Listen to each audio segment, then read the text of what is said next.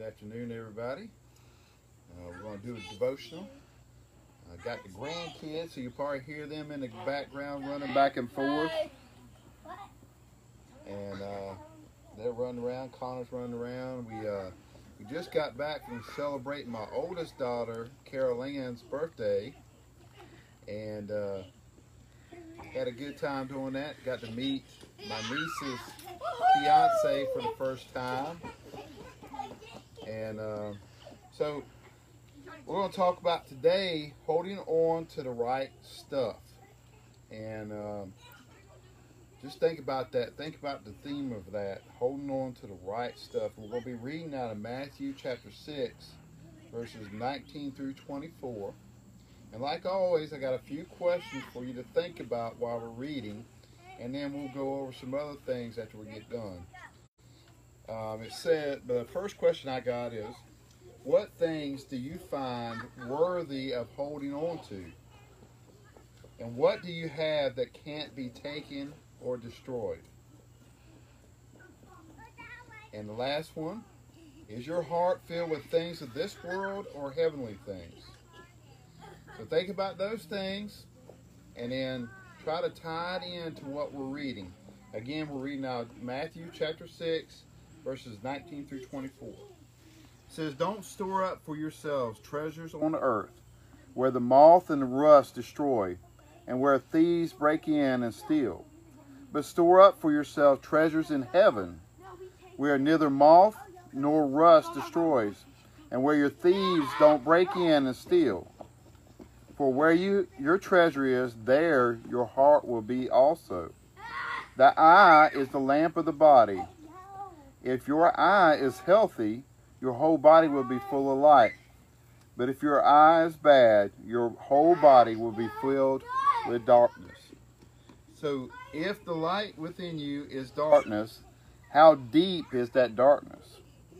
No one can serve two masters, since either he will hate one and love the other, or he will devote to one and despise the other.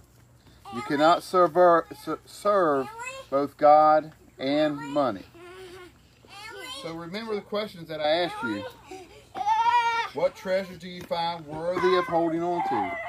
So the verses, the verse, y'all try to pay attention. The verses tell us not to hold on things of this world, but to hold on to things of heaven, right? So what do you have that can't be taken or destroyed? If it's something of this world, it can be taken, it can be destroyed. But if it's something from God, it cannot be taken, it cannot be destroyed. Once he has you in the palm of his hand, you're always in the palm of his hand. Once you trust and believe in Jesus Christ, your Lord and Savior, you're always his. And he calls you children. Okay, so keep that in mind. All right, now what does it mean? The eye is the lamp of the body. So what do y'all think that is? What does it mean? The eye is the lamp of the body. It means what you're looking at. What you're looking at is what you find to be truth. So if you're focused in on worldly things, you find worldly things to be truth. If you're focused in on heavenly things and, and growing your faith, that is what you find to be truth. So it's whatever we see and we perceive to be true. Okay? And if it's the things of this world, is it's, it's going to grow darkness in you. And you need to focus on things of the light so you can be light of this world. And things of the light is godly things. It's reading the Bible. It's praying. It's taking care of others. It's all those things. It's being a part of the church, being a living, breathing part of the church. Not just showing up, but a living, breathing part of the church. All right, now, here's your final question.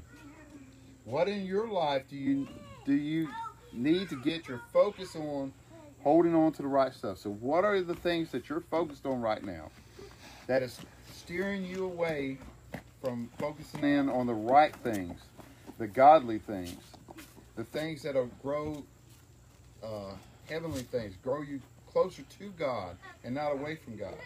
So if you if you if you value a car over your faith, that that that car is is what you love and what you worship.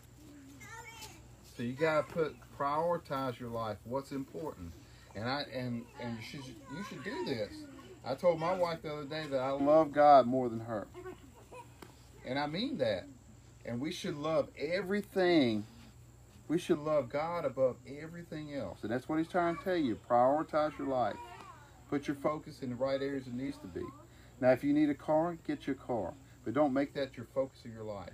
If you want a nice home, get one that's moderate, and don't make that the focus of your life. Don't make a focus of your life uh, earning as much money as you can, but make the focus of your life God. I'm gonna pray for us, and then uh, hopefully you got something with all these distractions. But this is our life right now, and we enjoy it. So I'm gonna pray for us, and then uh, we'll call it in. Lord, thank you for this day, and thank you for all you do for us. Let us be focused in on you, focused in on heavenly things, focused in on growing our faith, focused in on things that help others grow, focused in on things that will help our example, and uh, not so focused on material things. Um, get what we need in this world, and you know what we need, and you will provide what we need. But don't go overboard and wanting to hold on to things that we don't need. We don't need 10 cars and three houses. We need one home, one car. We need what we need to get us to work, get us back home. We need food on our tables. But don't make that our main focus. Make our, make our main focus you and you alone.